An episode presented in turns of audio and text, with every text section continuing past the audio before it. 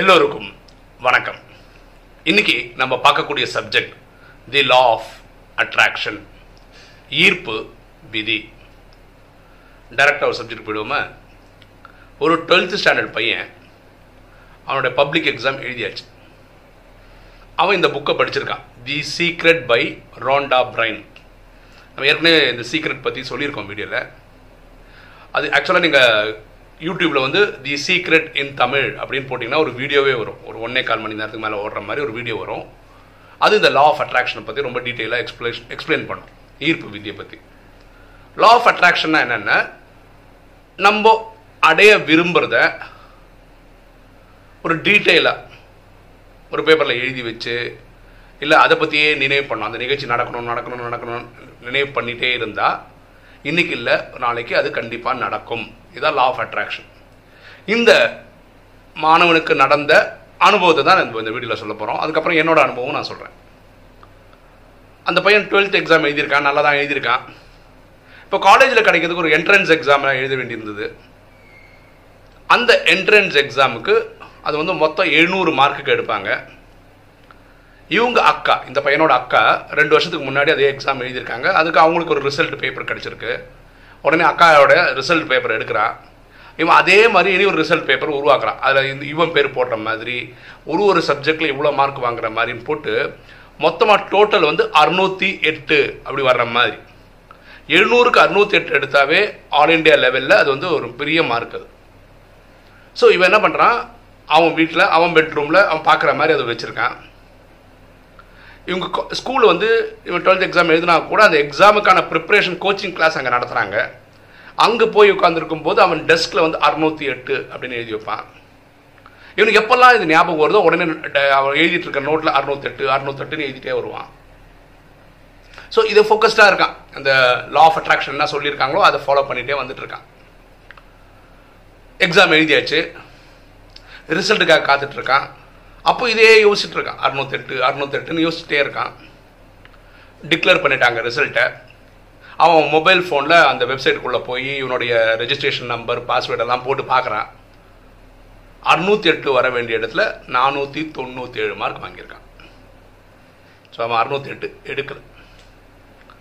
அப்போ இவன் என்ன நினைக்கிறான், இந்த லா ஆஃப் ஒர்க் அட்ராக்ஷன் அந்த ஃபார்முலா ஒர்க் ஆகல, நான் நல்லா தான் பண்ணேன், கரெக்டாக தான் பண்ணேன்னு நினைக்கிறான். ஆனால் வந்தது அதுதான் உண்மை, நானூற்றி தொண்ணூற்றி தான் வந்திருக்கு. அதுவும் நல்ல மார்க்கு தான் அந்த எழுநூறுக்கு. ஆனால் லா ஆஃப் அட்ராக்ஷன் அவனை பொறுத்த வரைக்கும் ஒர்க் ஆகலை. இவங்க அப்பா, இந்த பையனோட அப்பா, ஃபார் எக்ஸாம்பிள் இவங்க சென்னையில் இருக்காங்கன்னு வச்சுக்கோங்களேன். அவங்க அப்பா வந்து பெங்களூர் இல்லை ஹைதராபாத் அங்கே ஒர்க் பண்ணுறாருன்னு வச்சுக்கோங்க. அவர் பையனுக்கு ஃபோன் பண்ணுறாரு, இந்த மாதிரி நான் நாளைக்கு வீட்டுக்கு வரேன், உனக்கு ஏதாவது ஒன்றா சொல்கிறான்னு. அப்பா எனக்கு ஒரு ஷூ வேணும்ப்பா அப்படின்றான். சரி நான் வரும்போது ஒரு ஷூ ஒன்று வாங்கிட்டு வரேன், அவங்க சைஸ் மட்டும் சொல்லுன்னா அவங்க அப்பா இவன் சொன்னதை வச்சு அவங்க அப்பா அடுத்த நாள் ஷூ வாங்கிட்டு வர்றார். இவனும் ஆர்வமாக பிரித்து பார்க்குறான் அந்த ஷூவை. ஷூவில் வந்து அந்த பிராண்டெல்லாம் போட்டிருப்பாங்களா, கம்பெனி பேரெல்லாம், அங்கே ஒரு சீரியல் நம்பர் பிரிண்ட் பண்ணியிருக்காங்க. அதில் இருக்கிற நம்பர் அறுநூற்றி எட்டு. இவன் ஷாக் ஆகிட்டான். நான் அப்பா வந்து பக்கத்துலேருந்து வாங்கிட்டு வரல, தூரத்துலேருந்து வாங்கிட்டு வர்றாரு. அதில் இவன் நான் கிடைக்கணும் கிடைக்கணும் கிடைக்கணும்னு நினச்ச நம்பர் அறுநூற்றி எட்டுன்னு ஒரு வாட்டி எக்ஸாம் கிடைக்கணும்னு நினச்சான் இல்லையா, அது வந்து ஷூவில் பிரிண்ட் ஆகி வந்துருக்கு. அப்போ தான் இவன் ரொம்ப ஆழமாக யோசிக்கிறான், நம்ம ஏதாவது தப்பு பண்ணிட்டோமா, நம்ம அந்த லா ஆஃப் அட்ராக்ஷன் பண்ணதில். ஆக்சுவலாக ஆரம்பிக்கும் போது இவன் கிளியராக தான் ஆரம்பித்தான். அந்த எக்ஸாமில் அறுநூற்றி எட்டு அப்படி வரணுன்றதுக்காக தான் அவன் அக்காவுடைய அந்த ரிப்போர்ட் கார்டை எடுத்து அதை ஒரு மாதிரி டிசைன் பண்ணி இவனுக்கு கிடைக்கிற மாதிரிலாம் பண்ணான். ஆனால் இந்த நினைவு பண்ணுறது டெய்லி பண்ண பண்ண பண்ண எக்ஸாமில் அறுநூத்தெட்டுன்னு நினைக்கிறத பதில் அறுநூத்தெட்டு வரணும் அறுநூத்தெட்டு வரணும் அறுநூத்தெட்டு வரணும்னு இந்த டோட்டல்லே ஃபோக்கஸ் ஆகிட்டானே தவிர இந்த ரிசல்ட் எக்ஸாம் ரிசல்ட் அறுநூத்தெட்டு வரணுன்றத ஃபோக்கஸை விட்டுட்டான். அதனால இவனுக்கு அறுநூத்தெட்டுன்னு ஒரு நம்பர் கிடைக்கணும், அவ்வளோதான். அது வந்து அவங்க அப்பா இவனுக்கு வாங்கி கொடுத்த ஷூலும் இருந்துச்சு. So law of attraction work ஆகிருக்கு, இவனுடைய இம்ப்ளிமெண்டேஷன் தப்பு. இம்ப்ளிமெண்டேஷன் தப்பு. அப்போ லா ஆஃப் அட்ராக்ஷன் ரொம்ப பர்ஃபெக்டாக பண்ணணும். இது எனக்கும் ஒரு அனுபவம் இருக்குது.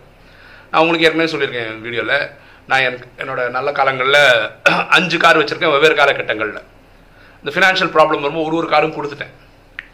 நான் பெரிய பெரிய பிஸ்னஸ் பண்ணேன். அப்புறம் ஒரு பிஸ்னஸ் வந்து ரொம்ப க்ளோஸாக ஃபினிஷ் ஆகிடுச்சுன்னு வச்சுக்கலாம், எல்லாருக்கும் கூப்பிட்டு வச்சு கொடுத்துடலாம் கடனை. அப்போ ஒரு கார் கூட என்னால் வாங்க முடியும். நான் வச்சுருந்த காரில் ஸ்கார்பியோட எம் ஹாக்னு ஒரு மாடல் வச்சுருந்தேன், ஒரு க்ரீன் கலர் கார். ஸோ அதே மஹேந்திரா கம்பெனியோட எக்ஸ்யூவி ஃபைவ் ஹண்ட்ரட்னு ஒரு கார் இருக்குது. எனக்கு அது போய் ப டெஸ்ட் ட்ரைவ்லாம் கூட பண்ணிட்டு வந்தேன். ஏன்னா அந்த பிஸ்னஸ் முடிஞ்சிடும் வந்துடும் அப்படின்ற இதனால நான் கார்லாம் வாங்கிட்டு இருக்கின்ற போதில் என் பர்த்டே அன்றைக்கி வாங்கியிருக்கேன். ஆக்சுவலாக ரெக்கார்டு படி எனக்கு வந்து ஏப்ரல் பதினெட்டு. ஸோ இந்த ஏப்ரல் பதினெட்டு என் வீட்டு வாசலில் புத்தம் புது ஒயிட்டு எக்ஸ்யூவி ஃபைவ் ஹண்ட்ரட் நிற்கும் அப்படின்னு நான் காட்சிகள் உருவாக்கிட்டே இருப்பேன்.